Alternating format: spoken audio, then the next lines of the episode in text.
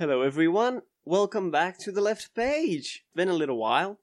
Sorry for the delay, we had a few, technical and logistical problems as the semester starts over here in college classes. But we're figuring things out and hopefully this will come out this week.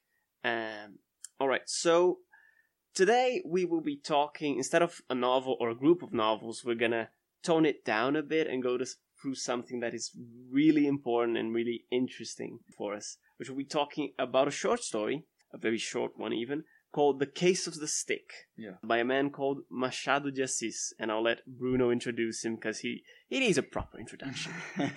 So how are you guys doing? We are here doing what we do best. Machado de Assis is emblematic and as well ginormous figure of the Brazilian literature in the 19th century. He was a big novelist. He wrote God knows how many short stories. He was also a poet. And he also translated Baudelaire and Edgar Allan Poe, between I don't know how many other authors as well. And the most important thing, he was black. And he was living in Brazil in the times of slavery.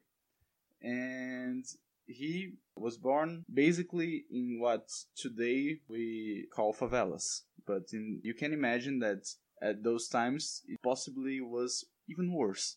Because without proper sanitation and things that are a bit more introduced to favelas nowadays, the things were even worse. So we have a figure that came out of the what would be today favela, and before his 20th anniversary he already knew Latin, Portuguese obviously, English and French. So we're talking about a bit of I don't know even how to describe Machado.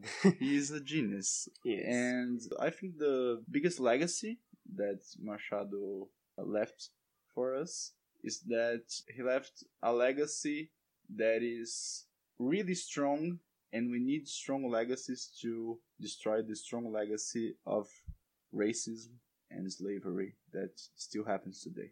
That was perfectly put. Yeah. And to add a bit of the chronology there involved, I don't recall the exact date of his birth or his entire life in that sense, but when we think about the 19th century in Brazil was, despite many pushbacks, in a sense, against slavery around the world, especially before the Secession War, the Civil War in the US, but even before from Britain abolishing slavery, France, and other various European countries, it was still one of the times where there was a large movement. It was at the time where there was the largest intake of slaves in Brazil. Yeah. It was ridiculous. Yeah. Like the figures are genuinely terrifying. Yeah. They barely compare to the previous centuries. And when you take around this time and you get this writer, someone who comes from that background, who ended up, because of this culture and his knowledge, and despite pretty much against all odds, he achieved this knowledge and he had these possibilities to him. It is really astonishing, and the way he does it, he really does push back in pretty much all his work against the ruling class, against racism. So thinking about his legacy in that sense, it's a perfect way to think about it. Yeah. And just to finish up with the chronology there, it was around during the latter half of the 19th century, because of this external pressure, and especially after the US Civil War, slavery started becoming more and more of a problem for the ruling elites in Brazil and the growing elites. Out with the old, in with the new. Yeah. And as there was both a popular pushback and there was the abolitionist movement, slavery started becoming more and more unsustainable, which culminated in 1888 with the official, quotation marks, end of slavery. Yeah. In that sense, it became illegal. Of course, there's always the problem that even if slavery was officially ended everywhere then, the conditions of slavery weren't over. Yeah. And the whole system of favors and that sort of thing still maintained networks. The system of favors, and as well, in Brazil, we had a really bizarre thing where a lot of slaves were released in the streets. And that became the first, ghettos of the country, because now you're free, and then you live on the streets. Yeah, pretty much. Yeah, and even then, like, when the slaves were free, they had nowhere to go. Yeah. So where would they... where would they find employment? It was there. Yeah. So fundamentally, the relations of slavery weren't necessarily changed. Yeah. And also worth mentioning, it was a monarchy in Brazil throughout the entirety of the 19th century, and the monarchy fell 1 year after the abolition of slavery in 1889. And that, in one way, shows the close ties of the monarchy with slavery. Yeah. And on another, the way this happened, it comes to the conclusion that the majority of the abolitionist movement's projects, which related to this integration into society, there were close ties between the abolitionist and Republican movements, they did not achieve their full potential, the entirety of the proposals they put forth. Because, well, the official end was not what they wanted, really. They wanted the fundamental changes, which never came, and still don't. Yeah. Still haven't, really. Nice. So yeah, that's the 19th century in Brazil in a nutshell regarding slavery. Yeah, and it's an honor to talk about Machado de Assis to a majority of people that aren't from Brazil. Yeah, let's begin. Yeah, perfect. So, The Case of the Stick. Machado starts the short story remarking a really interesting thing, that Machado wasn't a fool, and he knew really well his politics and his history. And he says, he almost begins the short story with just before 1850. And curiously, 1850 was the date of the Bill Aberdeen Law. Mm-hmm. So he's almost saying that an episode like this that he's going to narrate could only happen in a world before this law. But he's also ironizing that, obviously, after this date, these things will still happen. Exactly. Just the way they happen. Yeah, and worth mentioning, I'm sure he knew of that in the US, but in Brazil, 1850 was the law Eusébio de Queirós, which basically forbade the transatlantic traffic of slaves. Yeah. That was much more notable than in earlier periods, because there were laws against the traffic before, but this one had an actual effect. Yeah. And in this sense, this was a defining moment, but that didn't end slavery, because there was the internal traffic inside the country, and it was still done in illegal forms. Yeah, and anyways, there were black kids being born in those, what we call Casa Grande Senzalas. So, like, laws like Ventre Livre that came... I don't know if they came... I think it was definitely afterwards. But yeah. It was, like, either late 1860s or 1870s or something. Yeah, but even, how Frank said, even with the abolition of the transatlantic commerce, there were basically slaves being born, little babies that would become slaves. Mm-hmm. So, it was a bit of a autosufficient logic of slavery and work. Exactly. There were many plans to make sure that slavery would continue in a contained manner inside the country. Yeah. Through the various regions. In that sense, the law Bruno mentioned, which was either from the 1860s or 1870s, which was the free womb law, was much more of a problem in that sense, because slaves born after that time would be free. Yeah.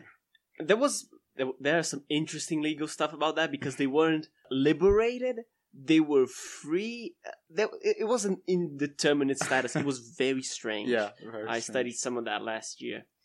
But regardless, these various processes, which didn't happen only in the sphere of power, there were popular forces struggling and fighting at that time still. Yeah. But it was a very tumultuous time for slavery, and the mark of 1850 is a very important one in the history of slavery.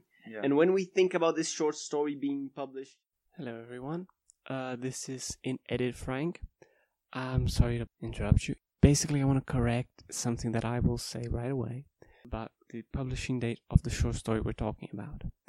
It was actually published in 1891, not 1897, as I'm about to say. Just something that I was checking to make sure. And sorry for that. That doesn't invalidate any of our analysis or conclusions, since we were talking about a short time since the abolition of slavery. Just wanted to add that information to you all. Sorry about that. And we will be back to our scheduled programming now. from what I have found in 1897, Machado really is making a point of, okay, so we're at this time when this was like the big thing. So Machado just starts the short story with this just before 1850. And then we have the situation of Damião. Sorry, we will not translate the names because it's literally impossible. But yeah, I think that's I think it's always a good policy to not translate names. Yeah, exactly. Yeah. So we have Damião. He's a young man. He's a seminarist. Yeah. And he's studying the... yeah, he's in the Catholic seminary. Yeah, exactly. And but he hates it. Pretty much. And the beginning of the short story is it's the episode of he's fleeing the seminary. Yeah, he's literally running away from the seminary. Yeah. And he knows by fact that he doesn't want to come back to the seminary, but if he arrives home, his dad will obviously take him back to the seminary. Yeah, his father was the one, as we learn later on, that wanted him to go to the seminary. Yeah. So, basically, we have a bit of a, not moral, but... conflict of interests. Yeah, conflict of interests. And he starts to think, what can he do to escape this moment of conflict? And basically, he remembers about Sinhá Rita, which is a close person in the family. The structures of the elitist families in Brazil, it's really, really bizarre. Were really bizarre. Because there were a lot of people who weren't actually from the family, but were treated as family. And there were like lots of monetary interests in lots of marriages. Yeah. And we have lots of things like this. I don't remember specifically what Machado says that Sinhá Rita is, but this is not like really central to the short story. But basically, the first remark that I want to make, the kind of power that drives this short story, it's basically the idea of the games of power. And absolutely. As well, the notion of trading favors. Damião remembers Sinhá Rita, and he encounters her, and he begs for God that he goes, that he, in any way possible, can get out of the seminary. There's even a small passage where he says that if the Pope could dissolve the Catholic Church, it would be optimal for him. It would be perfect. Like, he's thinking about a favor just for him. You can see already how Machado liked to depict the elitist families in Brazil, because they were really, and they still are, really like scandalous, and I think the Catholic Church should dissolve so I can never go. I don't need to go to the seminary anymore. Yeah, or even beyond that, it's a portrayal of how the elites see the Catholic Church or the religion in that sense. I want to talk a bit more about that later, about him being sent to the seminary. Yeah, but even before that, in this case, what we're seeing is, there's this treatment, like, the Catholic Church is, like, a tool, in a sense. It's like, I don't want to be there. And yet, this is the moralist defense that they use. Like, the moral argument is from a Catholic, a religious standpoint. And this is a strong argument. And yet, this is how they end up treating it or seeing it. Yeah. And I think it's very interesting, because the first portrayal, and when we're talking about games of power and these interests, is how this first portrayal of Sinhá Rita. She is mentioned by him as a widow, a dear person to João Carneiro, which is Damião's uncle. Yeah. Which plays a part in the story later on. Yeah. So, a really dear person. Exactly. In that sense, thank you, Bruno. But it's interesting to think. It's all about interests. Why does he go there? Interests. It's because she can do something for him, because how she is connected to her uncle. Yeah. So, basically, Damião arrives at Sinhá Rita's home. And the first manipulation of power that he does, he basically begs for her.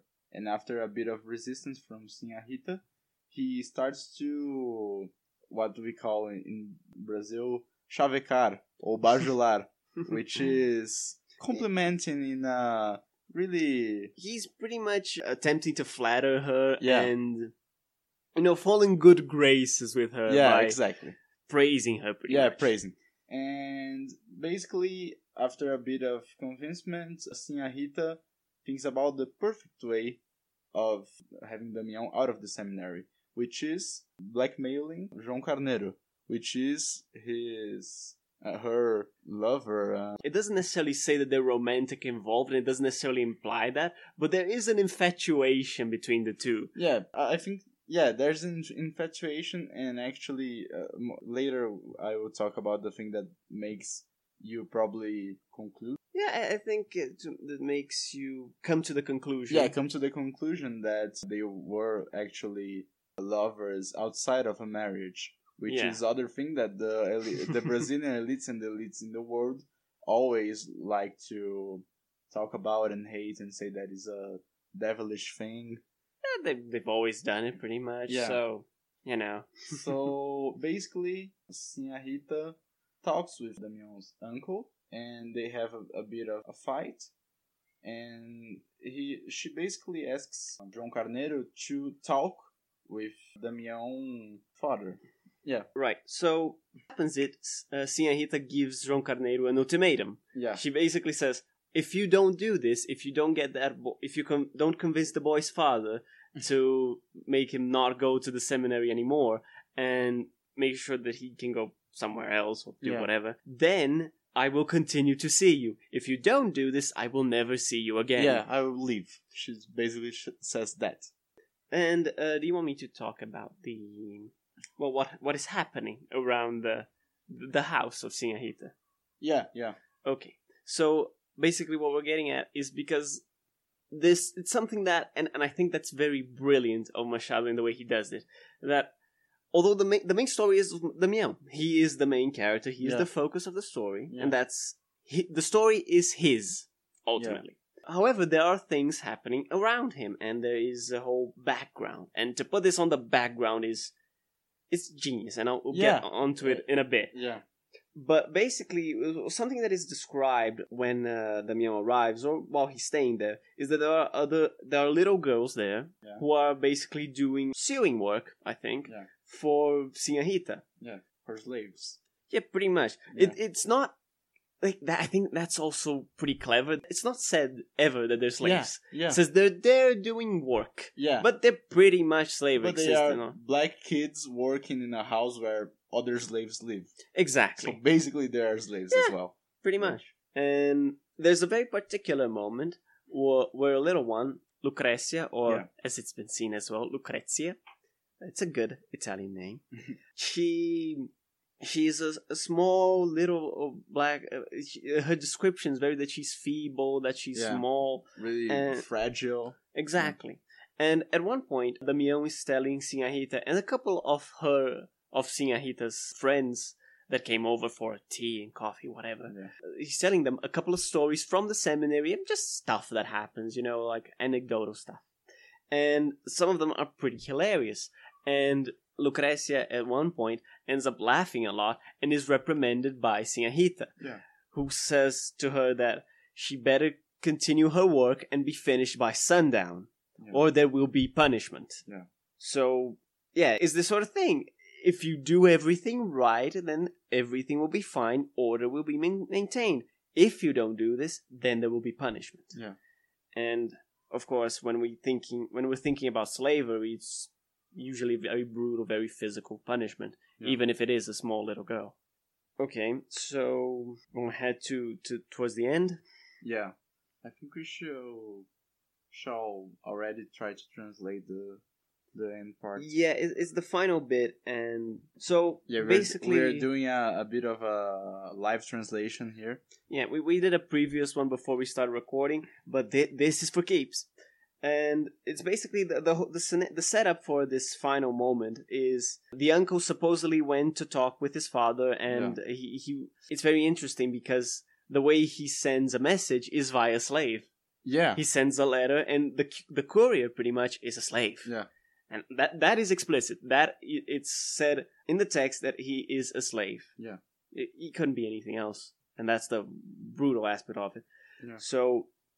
And it's pretty much all being arranged, and it will be fine for Damião. Yeah. He will be golden. Damião is already, like, at ease. Because in the beginning of the short story, he's, like, completely desperate. And he's like, oh my god, my father will kill me, and then I will need to go back to the seminary.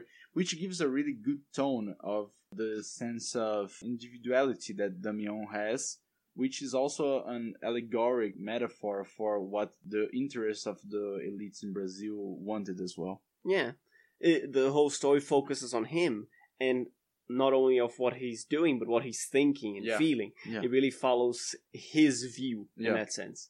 So now we are at sundown, or sundown. Yeah. Yeah, thank you. And what happens is, it was the time to gather the children's labors. Yeah. And Sinhá Rita examined them, and all of her disciples had concluded the task. Only to Lucrecia, who beforehand had laughed at one of Damião's jokes, hadn't finished. And at that time, Damião had remarked to himself, he did not say it out loud, but he had sworn that he would godfather that kid, because it was because of his story and what he had said that disturbed her labor and could lead to her being punished. Yeah. So he had felt guilty then, and he had made this solemn promise to protect her. Yeah. So now we're at the end, and I will now go to the actual text. So quotations to Machado. Sinhá Rita came to her, saw that her task wasn't finished, became furious, and grabbed her by an ear. "Oh, you bastard! Missus, for the love of God, by Our Lady in Heaven! Oh, you bastard! Our Lady doesn't protect bitches!"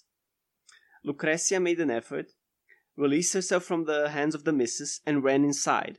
The missus went after her and grabbed her. "Come here! Missus, please forgive me! I won't forgive you now!" And they both returned to the room. One caught by her ear, struggling, crying and begging. The other one saying no, saying that it was time to punish her. "Where is the stick?" The stick was on top of the mantelpiece, on the other side of Sinhá Rita's living room. Not wanting to let go of the little one, she yelled to the seminarist, "Mr. Damião, give me that stick, please."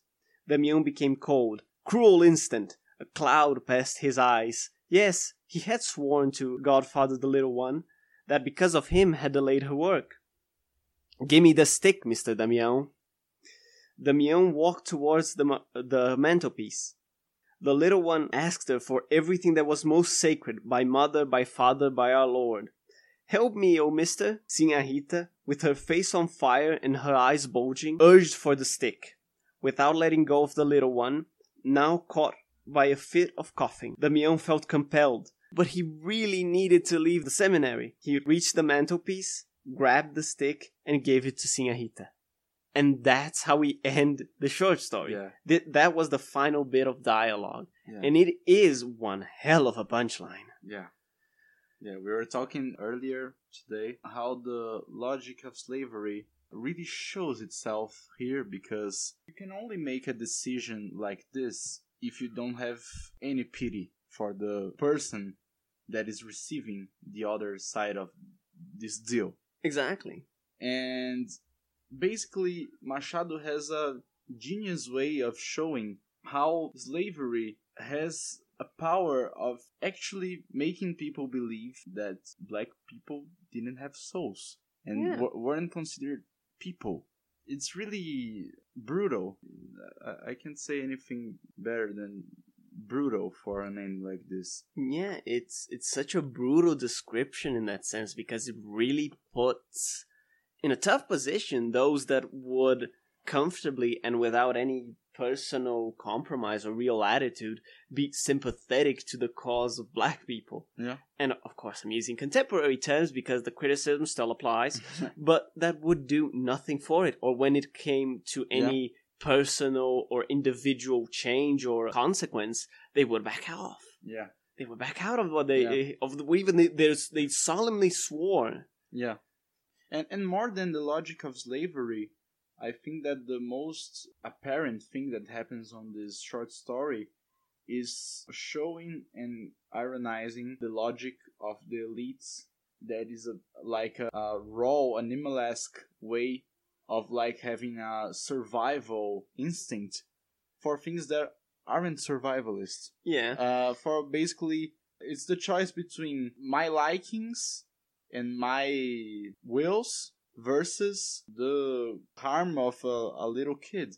And not just the harm, like the punishments in Brazil, like hot steel to the skin, being hanged upside down. The list goes on. If you have a weak stomach, you might don't even try to search it, because it's really, really grotesque. Yeah, though it's worth mentioning a good source for it. And although there are questionings and there are reflections and discussions about this particular piece, it's a very famous one in the history of Brazil. It was written in the 1930s, called Casa Grande Senzala, the big house and the slave house in that sense.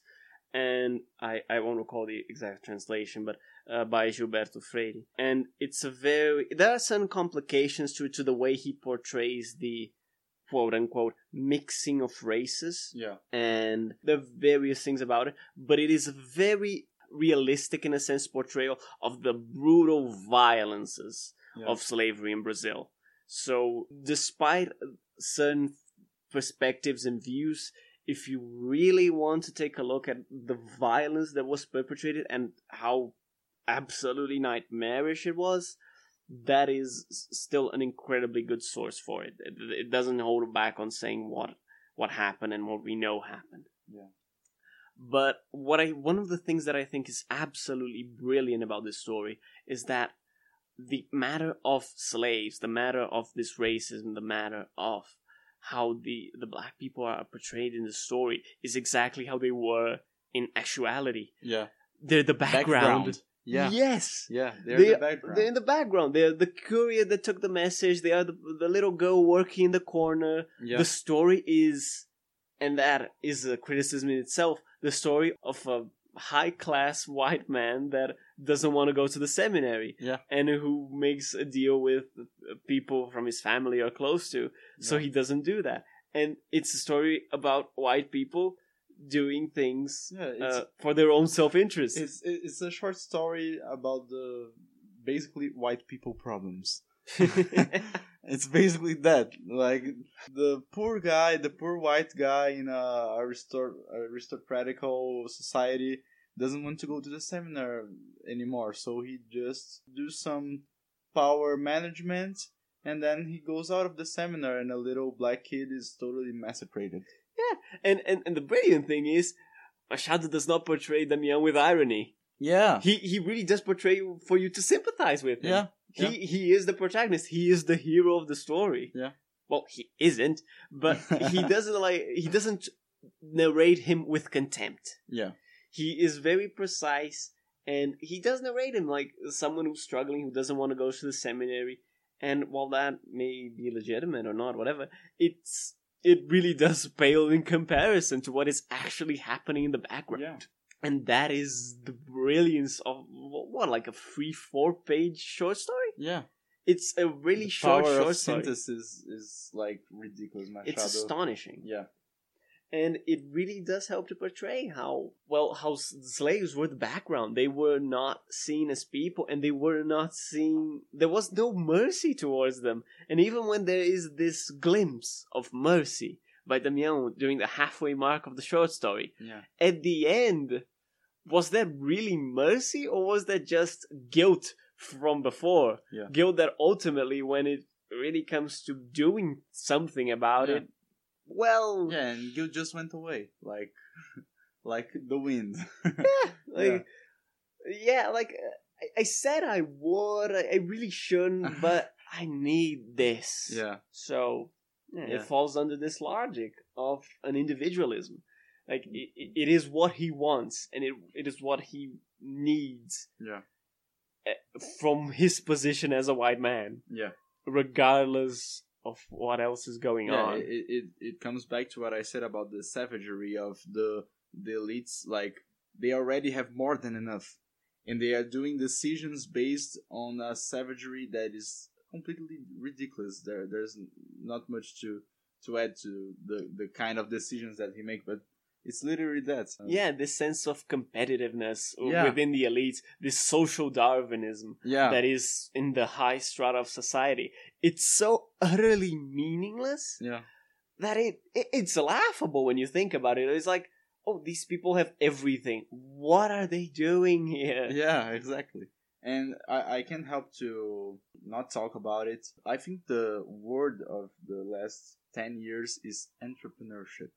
Here in Brazil, you walk, and if you go to sleep and lift your pillow, there will be entrepreneurship written on your bed. Yeah, it's actually ridiculous. Yeah. It became like a I don't know how to describe it. It's everywhere. And basically, I started to become more and more pissed off about the reutilization and excessive use of this word. And actually, that anger made me think about how, as we were saying, like, when a slave was freed and then he came back to the slave owner, in a capitalist logic now and not in a slave and a proper slavery logic. Now we have this entrepreneurship, which is basically the same style of games of power and manipulations of power that we have in this short story. And the basic premise of the entrepreneurship here in Brazil is doing more money when you already have enough money. Yeah, and basically it's like I can help to talk about home officing, which is the new way to enslave people, because you think oh my god, it's so great, I have a new job where I can sit at home and my boss will call me at 4 a.m. in a Sunday and I will need to answer him and do a job. So basically the frontiers between where the private life and the public life and the work life of workers in modern capitalism have broken down. And people are celebrating. Yeah. And that's bizarre to me. I want to go off on a bit of a tangent regarding what you said about this breaking down of the barriers between the public job and the private life. Because we have that classical image. The worker goes to the factory, he stays there a stupid amount of time, goes home, and that's that. He doesn't have to think about his work anymore. Yeah. And that has broken down quite a while ago. And when we think about it, it's very interesting to go on this point, because in Brazil, one of the classical works when we think about sociology and thinking about Brazil is called The Roots of Brazil. Yeah. By an incredible historian and sociologist named Sérgio Buarque de Holanda. Yes. And it is an incredible work. Yeah. But there is an analysis in there about what is called which is supposed to be a sociological type of the Brazilian man or the Brazilian human being, which is the cordial man, the hospitable man, if you will. And he's this person that lives on these arrangements, these sort of familial connections, who mixes the private and the public life. And this is very interesting, because when one of the biggest things in Brazil, at least in the discourse, although it is everywhere, like, let's be honest, corruption. Yeah. Corruption is usually pointed out as this mixing of private and public spheres, as if that's not that's the cause, which it really isn't, let's be honest. Yeah. A more Marxist, anarchist, more left-leaning critiques really point out that corruption is pretty much nothing compared to what is going on in the labor exploitation. So, but regardless, when you look at this and you think about this mixture of public and private, and it's pointed out that it's this thing that Brazilian people do, and it's one of the problems that stop Brazilian people from being someone in the world, of projecting the country to the world stage, if you will. That was in one of the terms and one of the conceptual frameworks in the 1920s here in Brazil. When you think about that, and you think about this breaking down of spheres in labor, this private and public, and it's not, regardless of what people are doing, that's not what's going on. People's desires or what they want to do has nothing to do with it. It's capital advancing labor to new degrees. Yeah. It's no longer the office 9 to 5. You check in, you check out, don't need to think about it anymore. No, you need to do these assignments at home. You need to do this networking all the time. You need to be up to date on the projects. You need to have these creatives and entrepreneurial decisions and ideas.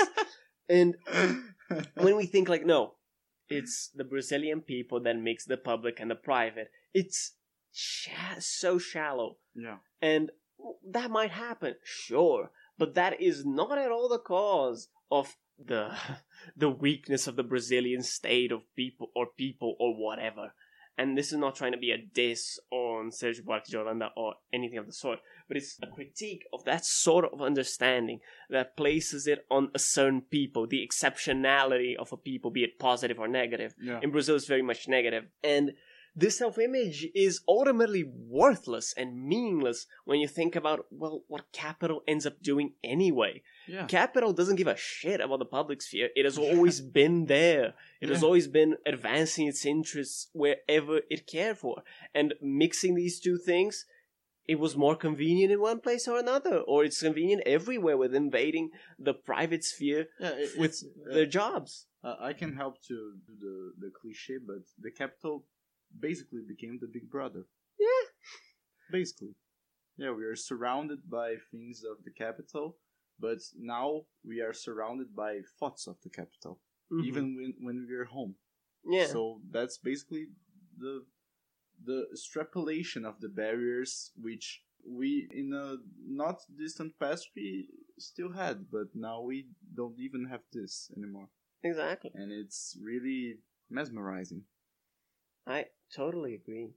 And it's interesting to go back to a short story like this, which is over 100 years old, when we think 1897. Yeah. What a different time. Brazil hadn't been a republic for not even a decade. Yeah. And there was still this... it was very clear, this legacy of slavery. Like, when we think about it, like, why did he write a short story about slavery? Putting it in this background. In 1897, or even a couple of years before, but in this period, likely after the end of slavery, officially, set over 50 years before.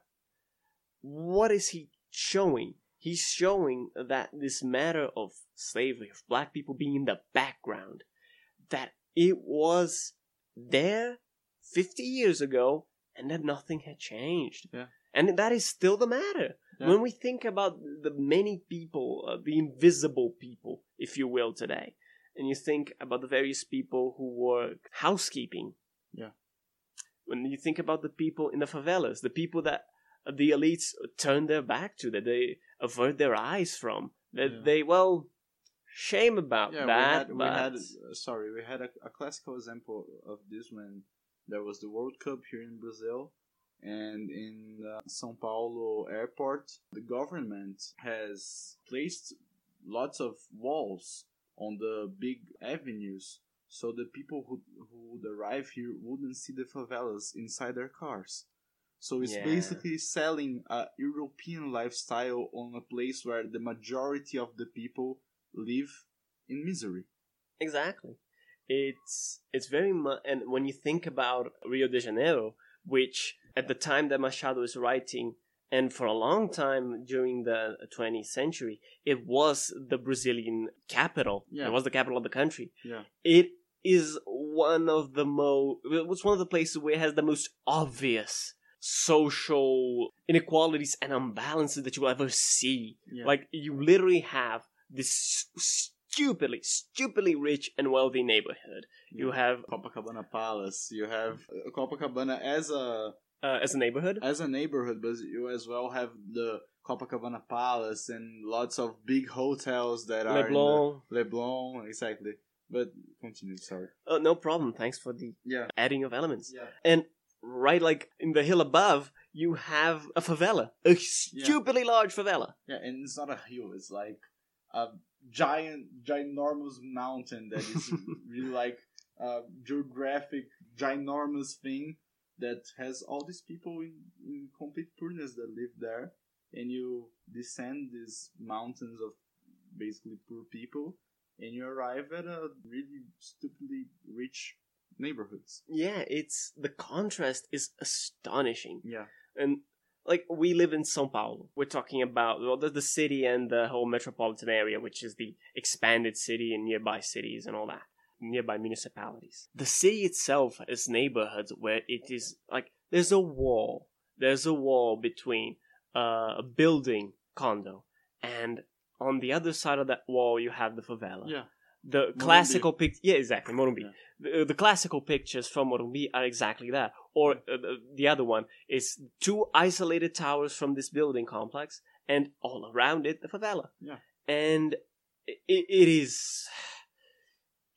screams. Yeah. We live in a screaming contradiction, and the elites don't seem to hear it. They hear it, but they don't give a fuck. Exactly. And can you imagine the view? Like, you're on one of those two buildings and you're looking down. You're like a king. It's so bizarre. The pleb, like, there. Exactly. Like, dying of starvation, dying of disease. Like, it's the watchtower. Yeah. It's the watchtower looking down on the peasants. Yeah. It's astonishing. Yeah. So we're taking a breather now after the animosity. It's because some of these issues, like, they're very personal to us, and we grew up with a lot of this. And one of the things that's very problematic, and we saw is like, oh, one of the big problems in Brazil is social inequality. Okay, there's social inequality. There's always been social inequality, and there's social inequality all around the world. Yeah. And it's this huge problem in Brazil, and it's this issue. But in school, it's like, yeah, there's this problem. How do we deal with it? That question is never asked, and a solution is never provided or hinted at. Yeah. It's like, oh, it's a thing. Yeah. Too bad. Yeah, it's a really bad thing, yeah. But how we can change the world. Exactly. It's, when you think about it, and it's a problem that's been pointed out before. These people are in the background. They're being shoved forcefully into the background. And what happens is the elites avert their eyes. They look away. And they... change will not come from them. Yeah. That's one of the things that Machado is clearly putting in. These people will do nothing. Yeah. When it comes to it, when it really comes down to a difficult decision, or even a mildly problematic decision, they'll do nothing. And when we think, like, in the US, I didn't realize it then, but it's perfect to talk about this then. In the US, it's Black History Month. Yeah. And when you think about figures like Martin Luther King, who was a socialist, and that's a good thing, when you think about Malcolm X, Malcolm X especially, he was talking about, we need to do this ourselves. If we don't do this, the others won't. And, of course, Machado isn't being that explicit. He's from a very different time. And he couldn't even do that. Like, he'd be arrested, for sure. Yeah. But he's doing the same sort of provocative critique. And he's very clear on this. The dilemma at the end, where, like, Damião is, well... But I said I would, but I really need to not. And I think the biggest geniality of the short story, taking into consideration that Machado was a black man, is that for a elitist person, you can read the novel and don't get shocked. Exactly. You can end the short story and be like, oh, well, Lucrecia had what she deserved. Pretty much. So it's oh my god, Machado is so fucking intelligent. Is unbelievable. He is, and like, he lived because of what he had achieved, his writing. He was of a success while he was alive. Yeah. And he reached these sort of circles of the intellectual elite, which was under the economic elite in Brazil. Like, there were connections and intersections, but they were mostly separate. And he was part of this intellectual elite, but he was, after all, an outsider. Yeah. In a sense. And that's a good thing. Yeah. Because what was all around him wasn't doing what he was doing. Wasn't doing what needed to be done. Wasn't thinking what needed to be thought. Wasn't going as far as it needed to go. It was staying well before. And when Machado writes something like this, it It's a punch in the face. Yeah, and I also have a bit of a recommendation. I don't know if this text has any translations, but talking about this, you remembered me of Roberto Schwarz. There's a text called A Master in Capitalism Marginality. Mm. And it's a work solely on Machado. Yeah. Explaining how he orchestrated a literary kind of revolution and manifesto of the anti-slavery and anti-elitist thoughts and ideals. And he did all of this and without the support of capitalism. Exactly. He lived in the favela. He was the complete renegation of a well-born and rich person. And he managed to shit in capitalism's face. Pretty much. And, like, these works, like, they're an amazing legacy. And there are other works, like, you have... Memórias Póstumas. Yes, the Posthumous Memories of Brás Cubas. Yeah. And that is a ravishing portrayal of a man of the elites. Yeah. And it is merciless. Yeah. As it should be. Yeah. But it's basically like...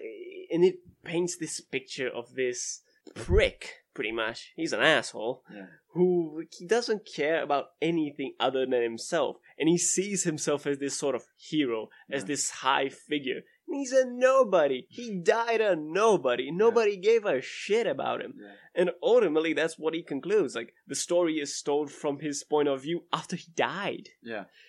And aside from a literary point of view, incredible. It is politically and socially astonishing. Yeah. Yeah. Yeah, I think that's a wrap up. I think that was a great episode. Yeah. We did go off on some tangents there, and I had some pretty long monologues, I'm sorry. No. But I think this was very important. Yeah. And I also remarked that sharing Machado's work with anyone, Brazilians, Americans, anyone in the world, is always a pleasure. So I think that we did a great job talking about him. Exactly. He does so much and in various angles. Like something we didn't talk much about, but and in this short story, his critique of the way the elites see the Catholic Church or religion in that sense, it's a tool like any other. It's a behavioral tool. The father sends Damião to the seminary to correct his behavior. Yeah. It doesn't religion being a priest, who cares? He needs to be well behaved. That's what matters. Yeah. And this is just one of the angles he goes. And he has some incredible works. Like, to have an amazing short story, The Church of the Devil. Yeah. That should be translated. Yeah. If that probably is. It is. But you shouldn't have too much difficulty finding it. This isn't very long, but it's just such brilliant work. And so many others. Like, he has certain critique on the moral, sort of the moral conservative. It's a short story called Some Arms. Yeah. It's also well thought about here. Basically, this boy in this familial, the big house environment. And the lady of the house, she at times wears like this sort of sleeveless dresses or shirts or things.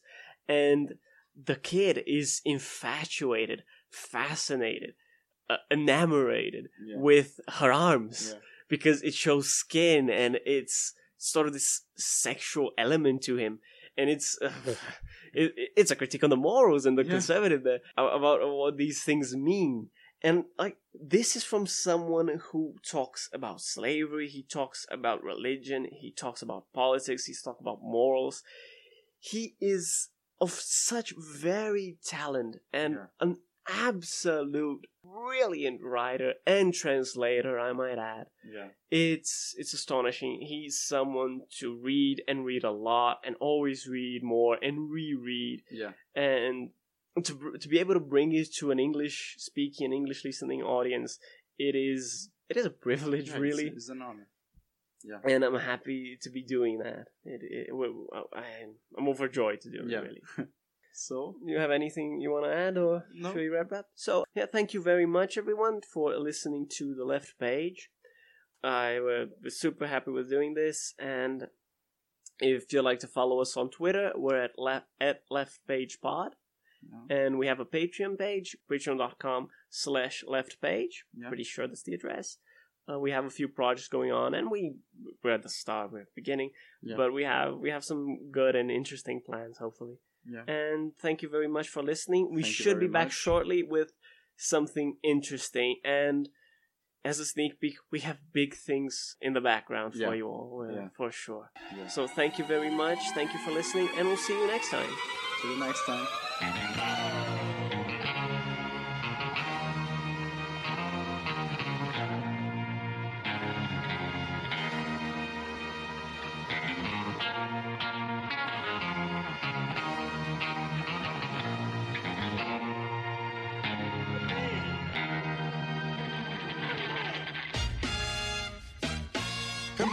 Cause I wanna get it on till I die. Am I wrong? Cause I wanna get it on till I die. Get it on till I die. Get it on till I die. Y'all remember me? Y'all remember me?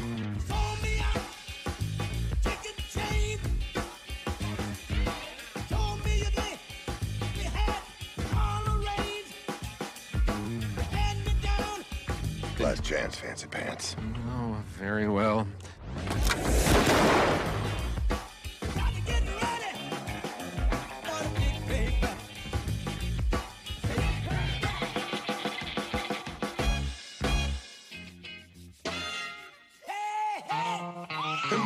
Cause I wanna get it on till I die. Am I wrong? Cause I wanna get it on till I die. Get it on till I die. Get it on till I die. Y'all remember me? Oh, not the way you die, boy. Am I wrong? Cause I wanna get it on till I die. Am I wrong? Cause I wanna get it on till I die. Get it on till I die. Get it on till I die. Y'all remember me? Oh, not the way you die, boy. Only wish to breed, I explode into a million seeds. Y'all remember me? Legendary, live eternally. Bury me in pieces cause they feed. Reincarnation, niggas screaming peace cause they feed. When my squad face them, take them to places, take the face, then erase them and break them. Murder motherfuckers out of waiting and quicken and base. Blast me, but never ask me to live a lie. Am I wrong? Cause I wanna get it on till I die. Now even if you blind, you can still see my prophecy. My destiny to overthrow those on top of me. Bitch made niggas in that bullshit you going through. Outlaws, rushing and busting, we untouchable.